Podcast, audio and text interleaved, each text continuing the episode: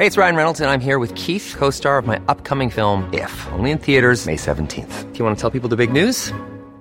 All right, I'll do. Sign up now and you'll get unlimited for $15 a month in six months of Paramount Plus Essential Plan on us. Mintmobile.com slash switch. Upfront payment of $45 equivalent to $15 per month. Unlimited over 40 gigabytes per month. Face lower speeds. Videos at 480p. Active Mint customers by 531.24 get six months of Paramount Plus Essential Plan. Auto renews after six months. Offer ends May 31st, 2024. Separate Paramount Plus registration required. Terms and conditions apply if rated PG. I'm Sandra, and I'm just the professional your small business was looking for. But you didn't hire me because you didn't use LinkedIn jobs. LinkedIn has professionals you can't find anywhere else, including those who aren't actively looking for a new job but might be open to the perfect role, like me. In a given month, over 70% of LinkedIn users don't visit other leading job sites. So if you're not looking on LinkedIn, you'll miss out on great candidates like Sandra. Start hiring professionals like a professional. Post your free job on linkedin.com/people today.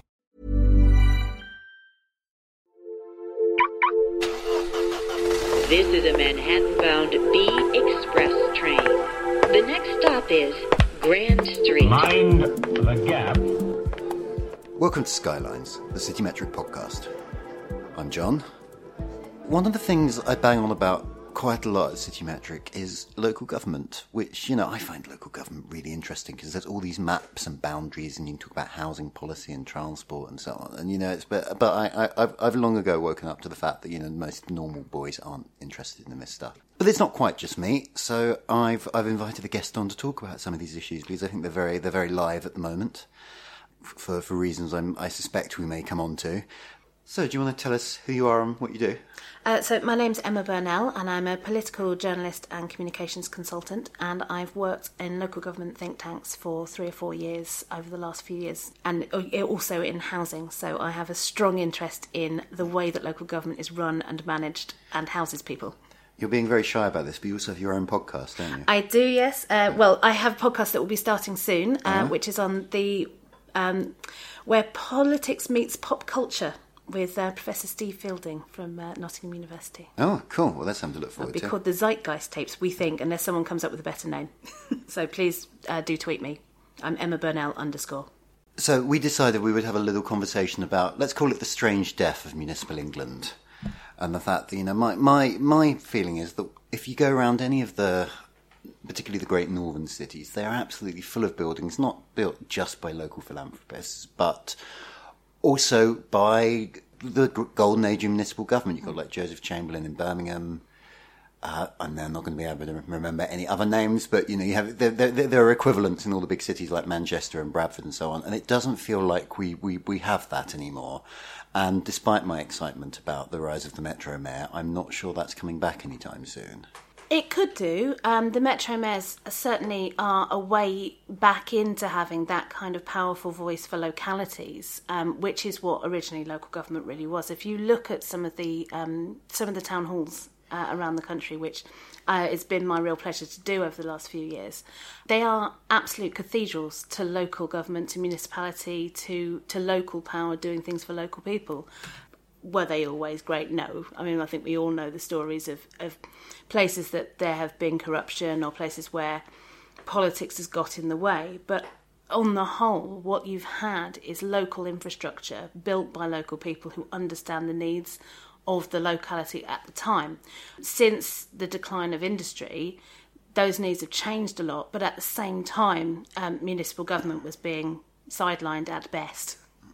Let's let's let's go right back with the history. Like, when does this, what I've called this the golden age of municipal government, when does that really start and why?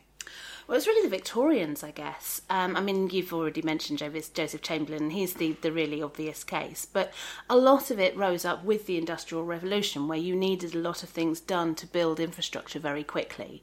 So, sort of canals and big roads and things. All of this was done by local places realizing, like Manchester, Liverpool, that they could become really, really big, rich places very quickly if they had the right infrastructure in place. So it was, it was, it was, it was capitalism, but it was, it was capitalism that invested in place. Yeah, so community Yeah. capitalism, as it were. Um, but yeah, no, one of the things that I find very striking looking back at that period is that in that late 19th, early 20th century period, like every city would not only have you know a tram or, or you know trolley bus network that would be run by the municipal government, it would also have its own like power stations and power supplies. Uh, water was run I mean, locally. I mean, all sorts of things that we now just. I mean, when the Labour manifesto is told you can't nationalise that, actually, previously it wasn't nationalised, but it was definitely run by the local state. So, so basically, you get nationalisation, then you get privatisation. That's the kind of way it happens, right? It's like ori- originally, so much of this infrastructure is done on a sort of municipal place basis. So, And I mean, that's true of a lot of the things that the state used to provide as well. I mean, if you look at um, how the welfare state, um, the 45 welfare state, developed, a lot of that um, was bringing in new things, wonderful new things like the NHS that we all love. But actually, an awful lot was actually bringing stuff up from things that were provided locally and giving it sort of national standard. and the the sort of the, the, the left wing, the socialist argument for that was presumably, you know, redistribution. It was making sure there was a baseline standard for everyone. It was basically removing what we'd now that nowadays depressingly call a postcode lottery, right? It was about making sure that a patchwork of services was in fact a kind of national system. Yeah, it, absolutely, and and that is um, that's sort of the vital role that central government plays in these services is making sure that they hit a baseline. Um, that yeah, as you say, the postcode lottery, which has never really gone away. Let's be honest, um, but that that you have a a, a decent basic standard of services wherever you are, whoever your local council is, whoever your local MP is. So, I'm trying to think how to put this delicately. Is the gradual disintegration of municipality in Britain really the fault of the Labour Party? Is that what we're saying here? Um, no, but yes and no. The Labour Party were certainly the 45 government were centralists. Um, and there was a lot right with that. The way the country was at that time, it was very important that uh, that those services, particularly post-war period, were given and done quickly in a way that sometimes only central government can do. Um, and it's probably also worth noting that there was like this sort of infrastructure to roll things out centrally in 1945 in a way there hadn't been before because of the war effort, right? Yeah, exactly. So what you had was a massive central infrastructure from led from Whitehall that had been working in the country's good for the last five years. Some of that had taken powers up from local government. Some of it was new. Newly created because of the war, so it was it was a the right response to a national crisis and to a national mood that we needed to have a country fit for the people who were coming home from from the fighting the war. Um, and so we had that settlement, which centralised a lot of services, uh, and nationalised some services, but we're still running them through the state from then until Thatcher. I mean, there, there are some major things that happen with local government between those two, like like the big reorganisation is like 1974, right? Which I mean, which isn't really relevant to the conversation we're having. I'm just saying there's maps. I really like the maps. I'm particularly excited about the maps. Also, we're go- I'm going to avoid Redcliffe-Maud's just because that will just get too complicated. But we might talk about Redcliffe-Maud on another episode. But you know. Fair enough. Um, well, yes, there was a lot of reorganising how local government looked. There wasn't an awful lot of change in what local government did. So okay, bring it. Take us take the story forward a bit. Like in in the the golden age of the Victorian era, like local government did basically everything. It was the main provider of services. In that kind of mid twentieth century period, like after Attlee but before Thatcher, what what what what is local government doing then? What does it look like? Well, it's building housing. That's one of the key things that it does. It builds lots and lots and lots of places for people to live. And central government has very sensibly said, we don't know where you should be doing this. We don't, um, but we think you should be doing this, and make sure that local government has the tools and the money to build, build, build. Um, and sometimes it does that really well, and sometimes it does that less well. And some of the um, Sometimes it did that in some very ideologically interesting ways, um, ways that we wouldn't. So there were whole sort of concepts, quite often from the left, of building new shining cities for the poor, that very quickly, of course, turned into ghettos because they weren't accessible from anywhere else. They were hived off away from everywhere else. Now, nowadays, you would think that that was a right wing concept, that sort of ghettoisation. You live here, we live here. But actually, a lot of the time, that was actually done with some very left wing ideology behind it in this sort of, you know, we will build you these brand new cities. Um, that only worked better when we actually built whole new towns with new infrastructure And that was generally done in a sort of combination of local government and private sector investment. There's- and that came later on. There's this concept uh, of permeability, which I keep meaning to write about, but like one of the problems with a lot of the, the sort of mid 20th century council estates is they are places that you would not just see as part of the streetscape. Like you would, you, I, I, I think we all probably do it, even those of us who live on, on the estates. You kind of instinctively walk around an estate rather than through it because it feels like a separate, it feels somehow private almost. It, it's not just that like you're thinking if I go through there, it, there might be some people I don't want to meet. It's literally like it just feels like it's not public space, and that has a knock-on effect on on how people perceive mm. where they live and on on on also just on quality of things like street life. So like Yeah, I mean, then often they were designed exactly that way, um, which probably again had that sort of uh, well-meaning thought thought behind it. You know, this is your space. You don't want everyone tramping through it. But actually, again, it does hide. I mean, I'm thinking of the first place that I lived when I left home was on a council estate, and it was this huge, huge estate in Stamford Hill.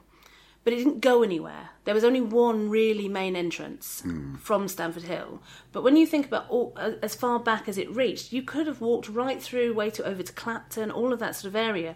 But there were no really through routes. So of course nobody did that. So again, as you say, the only people who went through that entrance were the people who lived on the estate. Yeah, and it just becomes sort of closed off. Yeah. But no, I do find this idea that these these places were often built out of idealism. I find that very interesting because um, last last year when I was on a beach holiday, because I know how to live when I'm on holiday, I read to- uh, Professor Tony Travers' History of the London Boroughs at 50. And just talking about everything that the, the, the 32 London boroughs had, had done in their early years. And I was really taken aback by quite how much of it was about housing.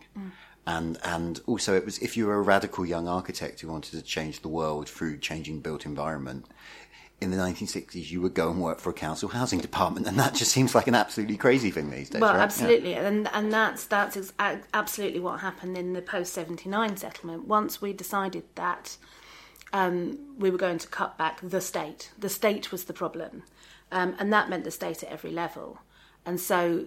We all remember the sort of really pitched battles between um, certain councils, particularly Liverpool, um, the GLC in London, and the Thatcherite government, and they were they were ideological clashes on both sides. Mean, it was it was partly that the councils were having a lot of their powers stripped and removed, and a lot of their funding stripped and removed, but it was also that both sides were saying.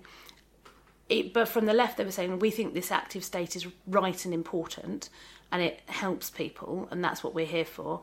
And the Thatcher government was saying that too much state is a nanny state. It's uh, coddling people. People would be much better if they go off and make things on their own.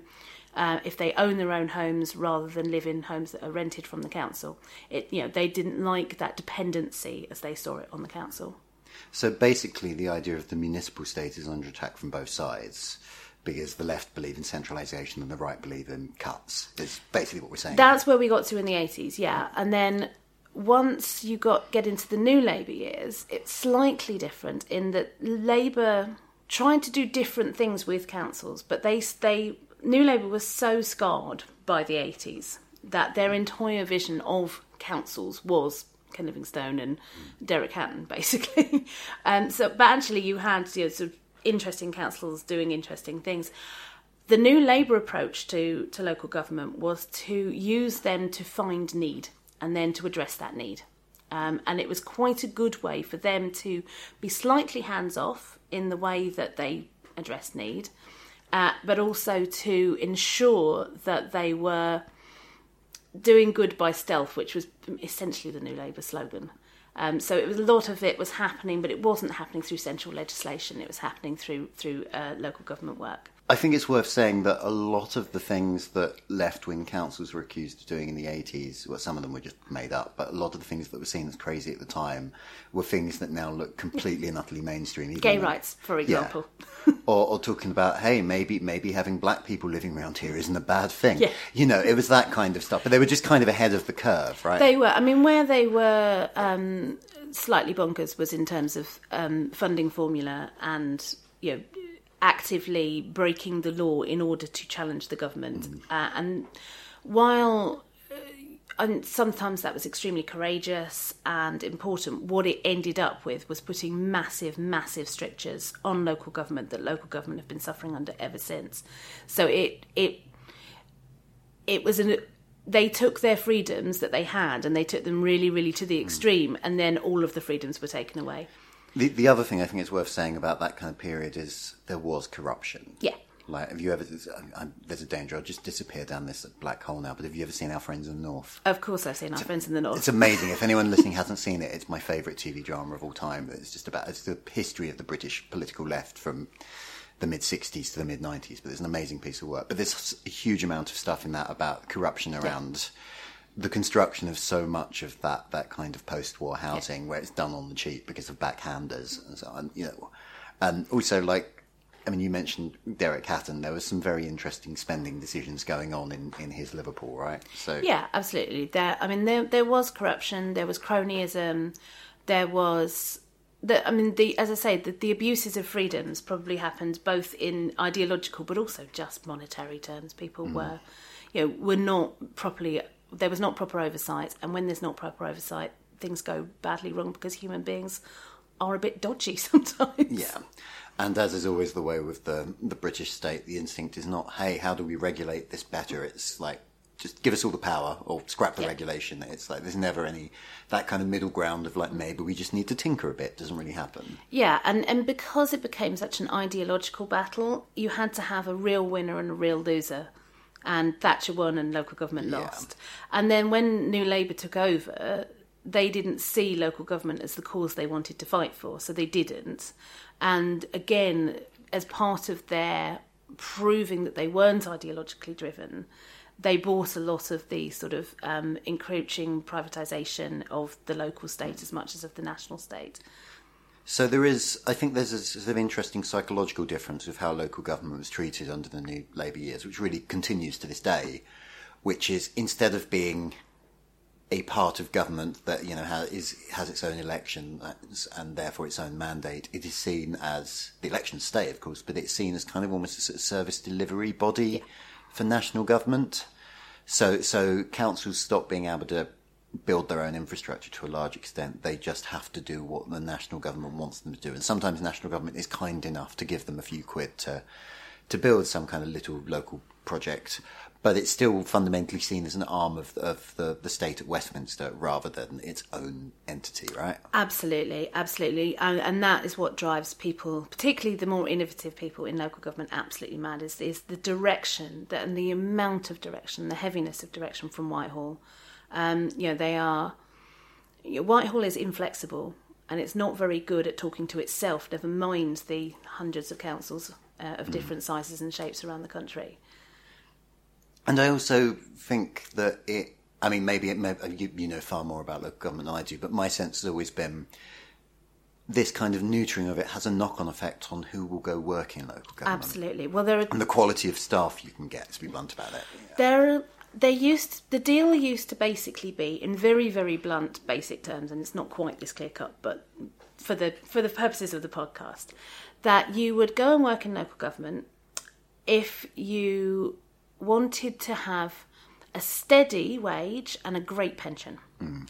Your deal would be, I will earn less than I would get in the private sector, but I will be taken care of in my old age. Uh, and I will also be given a certain amount of freedom to do interesting things, like your young dreamy architects. Um, now, the young dreamy architect bit went fell away, um, and as the cuts have got further and further and further in, the so as the pensions. We don't have the, the so-called gold-plated pensions anymore, um, and so have the wages, and so has the stability. The other deal was you're not going to lose your job unless you're really crap. Um, so you know you've you've got a sense of stability. You know where you like. If you're the kind of person who wants to be in the same job in ten years as you're in now, then local government was a good place to go and work to actually really sort of get invested in a place, really actually have long term commitment to a place. A lot of that's fallen away. A lot of um, what local government can do now is almost entirely dictated by what it can afford to do and what the government makes it do. So the statutory services that local government has to provide, um, which is largely adult social care and children's social care, they just eaten the budget for almost anything else. Which means, of course, that what you've got a lot less of in local government now is the real expertise level that we used to have. So you've got some really interesting people in, in managing local government, you've got some really interesting councillors who really want to do things with interesting leadership. What you haven't got is that level of experts, um, people who really know how to do procurement well. Uh, procurement is a thing I get on my high hobby horse about. And people just look at me like I'm mad because who cares about procurement, right? It means buying stuff if you don't know. Sorry. Uh, it does. It means buying stuff well. And if you look at most local government procurement contracts, um, they are huge, complicated documents. You have to go through a tendering process if you're buying more than about five pencils.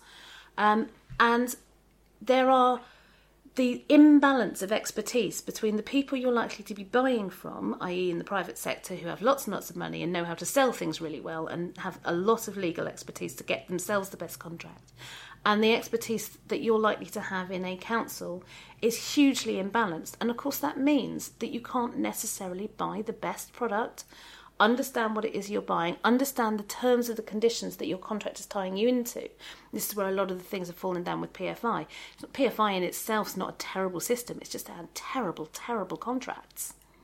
I, I used to write about PFI. I could talk about that for quite a long time, but I'm I'm not going to do that. Don't worry about that. Something we haven't really. I mean, we've kind of been talking round it, but we should probably use the word austerity and talk about the fact that even by the standards of the cuts of the last seven years, local government budgets have really been gutted. I mean, they haven't just like so much of the public services. What's actually happened is that kind of money hasn't increased, but costs have. What's happened in local government is they've literally taken half the money away. Yeah. Uh, whilst also having a massive, massive demographic shift towards older people who need social care, which is provided for by local government. Yeah, which is how you end up in a system where you know there's all these scandals about people about the poor quality of social mm. care, but it's because we're paying often people who don't speak English very well mm. eleven grand a year to look after the elderly, and it's like, well, I just kind of think, what do you expect to happen Yeah. if you're not going to put proper money into that system? And I mean, Eric Pickles was quite open about this at Conservative Party conference when they first came into power. He said, "We're we're devolving the axe." Mm. Um, you know, they devolved the blame to the councils, who are, in some cases, not doing very well. In some cases, doing the best that they absolutely can. Um, you know, councils. There, you know, we're talking about three hundred odd, three hundred fifty odd um, organisations across the country. Of course, you're going to get variance of quality in that, but what has happened to all of them is that they just can't do the things either that they want to do or that they used to do. Uh, and that's partly because they have so many things that they're told they have to do legally. And once you've done all that, there's just literally nothing else, nothing left in the tank for innovation, for trying to do things a bit differently, for trying to work out how to do these things better. So that's that's where we are. I'm going to mention the dreaded word Grenfell. Where does that fit into this story? Well, we don't know exactly yet. Um, I mean, I have some thoughts. Again, comes back to some of the procurement stuff. Um, you know, the the cladding was the wrong type of cladding. I think that we can all pretty much accept that. Oh, sorry. I should clarify for any international listeners that this is the West London Tower block fire, in which at least eighty people have died. Very possibly a lot more. We don't. We're not going to know for some time, which is quite horrifying in itself. But yes, the, the cladding was a, ch- a slightly cheaper variant. A slightly cheaper variant, which was flammable rather than inflammable. Um, I, I always get flammable and inflammable mean the same thing, don't they? But uh, it, it basically it, it went up, and Yes. it shouldn't have done. Um, so again, that probably boils down to the contract that was written up, uh, the tender that was put out. The thing I, I read a, a piece of this for, for the New Statesman, our parent magazine, a few weeks ago, and the thing that I found very shocking is it's very easy to slip into this narrative of like, oh, austerity, it's the cuts and so on. But the Royal Borough of Kensington and Chelsea is mm. probably the richest local authority. It's sat on, you know, it's a very, very rich part of London. It's the richest part of the richest city, and that council was sat on reserves worth 270 million, I think was the figure but it just wasn't spending it on on No. ensuring that the homes it provides were safe. No, I think what's and again, I don't want to preempt anything, um, so I am I am speculating but from a sense of where I think that local government is. If that had happened in another borough in London, I think austerity itself would be the answer. You know, you have cut our money. I think with Kensington and Chelsea, because they have been a Conservative council for a very long time. Forever, literally forever, Um, since it was created in yeah. 1964, 65. Sorry. They have adopted internal austerity. You know, they want a small state. That is their ideology. So they've cut themselves back in terms of what they do as an organisation. Having done that, and it's not just like, I mean, some of the Tory councils have this thing called Easy Council, which is where they basically cut everything off and, and outsource everything. It's a reference to EasyJet. Yes, uh, and this isn't quite that because, as I said, they ha- they're not say- doing it to save money. They're doing it because they think that's the right thing to do. And the problem when the state recedes is that for a long time we don't notice until we really, really do. And I think that's what this moment is. Is that we've noticed that the state has now receded from our lives to a point where it's endangering us. I've talked a lot about Metro mayors on this podcast, largely because, well, to be honest, it was largely because I sort of suspected nobody else was going to do that, so there was a gap in the market for for for, for something like us.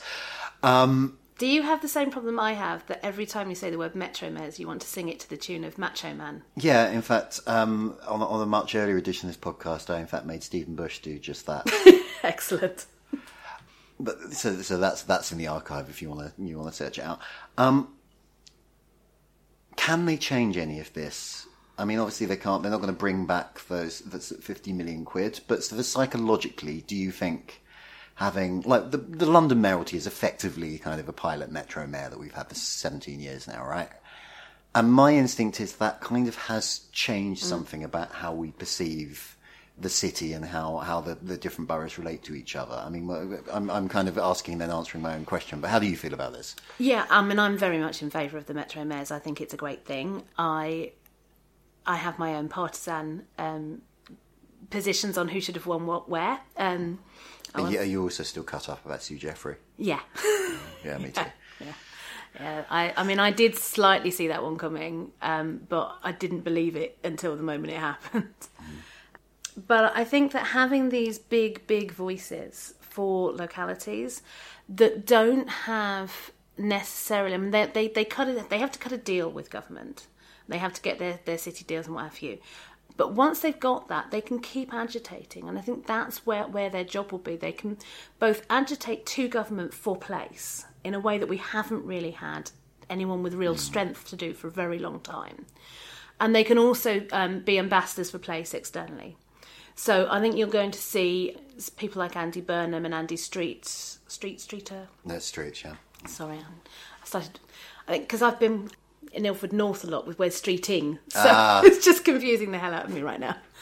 Um, but so I think we're going to see them travelling the world, selling their individual places, and possibly even um, working together to be a voice for England, at least, when it comes to international deals that actually might be quite different from the voice the government might put out. And I think you'll, I mean, you can see that with the way Sadiq Khan has been um, really probably the strongest voice um, in Labour, um, talking about single market access, talking about the, the rights of, of European citizens. And also, you know, I can't help but noticing Sadiq Khan's very popular. Like, I mean, in fact, probably, like, if anything, people are undercritical of some of his some of his policies that are perhaps less good. But he himself is personally very popular in the way he wasn't before he held that job. So I think it's like people do kind of like the idea of having a representative of their place. I think. Yeah, I mean, I think Sadiq's done the visuals of being mayor spot on. Um, you know, he's gone out to the right places. The the campaign was pretty dirty and nasty, and and I think that which actually, actually I think ended up working in Exactly. his favour because it, I, I knew a lot of liberal inner London Tories who were like so appalled by the fact that Zac Goldsmith was running a you know it was basically a racist Yeah. campaign. Let's not lie to ourselves here. So I, I know you know very firm Tories who voted for Sadiq Khan on principle Yeah. because they didn't want their London to be represented by somebody who would who would do that. I, I, I think, yeah, I think it both won in votes, but also I think it's won in loyalty because people are like, no, he's our guy. You don't talk about our guy like that. Yeah. Um, and yeah, I think, and then having been a really good, you know, he was good at London Bridge, he was good at Grenfell. You know, he stood up, he went out, he talked to people. Um, so, and he's been, you know, he's good at Finsbury Park. It's horrible how many you have to remember. Yeah. Um, you know, uh, he's and he's been very good at representing all the communities of London, and I think that's one of the things that was um, thrown at him during the campaign. Um, you know, with lots of, well, you're a Muslim, so you won't be able to represent Sikhs or Hindus or Jews, or and he's actually been really good at kind of bringing everyone together. Yeah, no, the, I think his first official appointment, uh, sorry, official engagement rather, as mayor was the day after, the Sunday after the election, in fact. He went to a, a Holocaust memorial service at a, at, a, at a synagogue in North London, I think. Um, and that felt like just, I mean, obviously there's a certain amount of naked politics there, but, you know, those optics are important, Yeah, right? yeah, and and yeah, that's that's London. That's why I love living here. Yeah. You know, that it's important to us that our mayor does those things. So, to sum up, Metro mayors are not going to magically bring back the golden age of local government, but they might make it easier to start making the case for it. Is that is that yeah, where we are? the metro mayors are a tool. They are they are starting to flex the muscles of local government, and the more you do that, the stronger you get. It's a terrible metaphor, but there you go. Well, give us more mayors then. It's that time of the year. Your vacation is coming up. You can already hear the beach waves, feel the warm breeze, relax, and think about work. You really, really want it all to work out while you're away. Monday.com gives you and the team that peace of mind. When all work is on one platform and everyone's in sync, things just flow wherever you are. Tap the banner to go to Monday.com. Hiring for your small business? If you're not looking for professionals on LinkedIn, you're looking in the wrong place. That's like looking for your car keys in a fish tank. LinkedIn helps you hire professionals you can't find anywhere else, even those who aren't actively searching for a new job but might be open to the perfect role. In a given month, over 70% of LinkedIn users don't even visit other leading job sites. So start looking in the right place. With LinkedIn, you can hire professionals like a professional. Post your free job on linkedin.com slash people today. Hey there, it's Michele Norris. I'm host of a podcast called Your Mama's Kitchen. When I travel, I'm usually looking for a way to find a taste of home when I'm not at home. And one of the things I love to do when I am at home is entertain. And Airbnb allows me to do that. When I was in California recently, I rented a house that had a great kitchen. And when we were sitting around the table, we're all thinking, we're in someone else's house. Someone could be in all of our homes as well. If you have a home, but you're not always at home, you have an Airbnb. Your home might be worth more than you think. Find out how much at airbnb.com/slash host.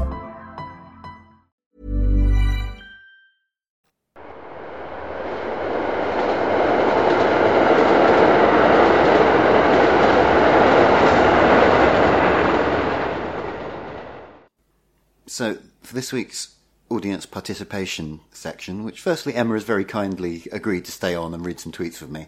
But for this this week, I, I got the readers of the CityMetric t- Twitter feed to answer the question: "What's your favourite stupid local authority name slash boundary slash job title?" Because you know, you, you may notice I'm being pretty open ended there in the hope of getting some good responses. So, what have we got? Uh, I've got a lovely one from Jim Waterson, which uh, says that weird bit of southwest London, which I'm going to dub the Chessington Finger. I don't really want to think too carefully about what a Chessington Finger might be. But but like actually that really annoys me as well because like there is basically the problem is Epsom and Ewell didn't want to be in Greater London and because they were quite rich and it was a Tory government that brought in these plans they went yeah sure fine you can stay in Surrey Well, the blurry bits at the edge of London are always a bit confusing. I mean, I used to work for the Kent Messenger, and as far as the Kent Messenger was concerned, Bromley is absolutely not in Kent. As far as Bromley's concerned, it's absolutely in Kent. Yeah. and you know, people are very, very passionate about this. I mean I, I grew up in the Essex bit of, and it's the same like Romford is is the most Essex place in the universe it's like when people make jokes about Essex they kind of mean the bits that look like Romford but it's not technically in Essex and hasn't been for the last 50 years Yeah, yeah, yeah. Well, I, I mean, I live on that edge of London. In fact, I, um, I knew we were going to, uh, the Remain campaign was going to lose the, um, the election that morning because I went leafleting at Walthamstow Central Station. And the interesting thing about Walthamstow Central Station is it has an overland and an underground. Everyone who walked to the station from Walthamstow was like, "Yeah, we're with you. We're totally voting your way." Because I was leafleting for Remain, obviously. Everyone getting off the train from Chingford would not look me in the eye, and it was that was this, this it was so stark that I thought, "Oh, okay, Yeah, no, Chingford's the, the Tory bit, isn't it? It's Yeah. Iain Duncan Smith's seat, so you can tell. Although uh, massively reduced majority Well, this time not- around, maybe not for because long, it yeah. is changing, and, and London, as London does, is spreading right out up there. So places like Highams Park are getting a lot more. Yeah, well, I mean, what, what's happening is people are being priced out, basically, so they're moving to sort of further flung suburbs, Yeah. and that's changing the the mix. Um, so, other tweets, Political Animal, who works at, I believe, Ealing Council, points out that the seat of Surrey County Council is not in Surrey, because it's in Kingston upon Thames, which is a London borough. Also, Steve Chambers points out that rural North Ockendon is part of London, but urbanised South Ockendon is not. Uh, we've got an international one here uh, from John Mannion, who says that there's two Kansas cities bordered by state lines, and the bigger one isn't in Kansas. Oh, yeah, that's Kansas City, Missouri, which is like. Okay. Yeah, no, it's Is this where you did you go to this as part of your really dull tour of America? It wasn't really dull. It was great, but like, You weren't really selling it. You and your guest were sort of competing to not sell these bits of America. yeah, I mean, like, I, I have spent more time in Ohio than I, I care to remember. But, n- but no, I mean, this happens a lot in U.S. cities where they do grow up and cross state lines. So, like New York, the sort of urbanized area of New York extends into four different states, really. There's large chunks in New Jersey and Connecticut, but also like some of the further flung suburbs are in Pennsylvania as well. So yeah, that's annoying. Yes. And I've got one here which I can absolutely um, uh, agree with because I used to live roughly the same place. Um, Tally, I underscore want underscore yellow, says the Lambeth Southwark boundary that is my street, meaning I get woken up twice per week for by bin trucks, which oh, I feel that so much. I thought that was a bit of a like, that's that's not really a sort of common issue, is it? That's not... Um, when you live in London and move around a lot, one of the most annoying things about that, and this is a very London centric point, and I apologise for everybody listening who's not in London, is that your recycling, your rubbish collection changes every time you accidentally cross the borough boundary. And that is, I mean, this is one of the one of the reasons that I'm in favour of sort of more sort of central London organisation. And that doesn't mean I want to take powers away from the, the boroughs, but I do think they could coordinate these things a little better. I mean, I, I have limited sympathy because I have to take my own recycling out to the bins. So you know, Um, have a word with Islington. That's all I'm saying. um, David Mason uh, says, I assume this is uh, uh, he's talking about you know, the silliest job title. He says, in Sheffield, we once had a racist incidents coordinator. I kind of see what they were getting Yeah. at. but yes, no, no, no, we're only in Sheffield. There's, there's surprisingly widespread hate for um, the, the district of Bath and North East Mm. Somerset, which is universally known as BANES. BANES, yes. BANES just always makes me think of Barnes, which um, ba- um, Bath and North East Somerset. Bath is absolutely beautiful, one of the most beautiful places in the country. Barnes is not. No, Barnes is all right. It's It's all right, but it's no, it's, it's no Bath. There's also a surprising number of people who are angry about the fact that Newmarket is in Suffolk when it should clearly be in Cambridgeshire. So that's that's a thing that our readers feel strongly about, apparently. Okay, your readers have even more esoteric interest than I do. I like. I also like going back to the Metro Mayor thing. Jon Stone from uh, the Independent says that the mayor of Cambridgeshire and Peterborough surely symbolises everything wrong with local government in England. The Mayor of Cambridgeshire and Peterborough is everything that's wrong with the way that the government negotiated the Metro Mayor deals. The problem is, it is a weird one because, like, if there if there had been more kind of county level ones that came through, it wouldn't look quite so Yeah. strange. But also, it's because Peterborough is not really in Cambridgeshire; it never has been. It was in Northamptonshire once upon a time. And it's also because David Cameron was absolutely, completely determined not to give Cambridgeshire a deal because he had massively fallen out with them. really? Yeah, I mean that's that's my understanding. Oh, that's interesting. And they kept slagging him off. Yeah, no, there does seem to be. Um, uh, there, there was certainly uh, a thing where pol- uh, raw political interest came into it. So, like the reason, as I understand it, that there was no Yorkshire. Uh, there was no, none of these metro mayoralties are in, in, in Yorkshire proper. Well, the Tees Valley kind of crosses into North Yorkshire, but there's no Leeds deal. Say was because rural Yorkshire Tories didn't want uh, a, a Labour mayor on their doorstep, and so are agitating for a Yorkshire wide deal Yeah. that they could at least possibly win. Yeah, yeah, absolutely. So, so and probably would have done nine weeks ago. or Yeah, no, they, the they almost government- certainly would have done this. Um, like, yeah, I mean, how how things have they've changed. yeah. Daniel Kay is making me laugh because I think he's trolling you by simply saying uh, things like Ben Houchen, Mayor of Tees Valley, uh, Zac Goldsmith, MP for Richmond Park. I do like the fact that, like, um, simply among listeners of this podcast, I don't think anyone else in the world is aware of it, but among listeners of this podcast, we've accidentally made the Tees Valley mayoral election a meme. So, you know, that's something. Only on CityMetric, done only on CityMetric, but that's where it counts. I'm still depressed about the Richmond Park result. Yeah, I mean, I if I were a sensible Tory, I'd be depressed about the Richmond Park result because you're just rewarding appalling behaviour. I mean, just appalling internal party behaviour. Never mind all the other stuff. Yeah, I sort of don't understand why the Tory party are not more angry with him for, like, quitting and calling a pointless by election, but, you know. It's I suspect he brings very good jam to the local fundraisers.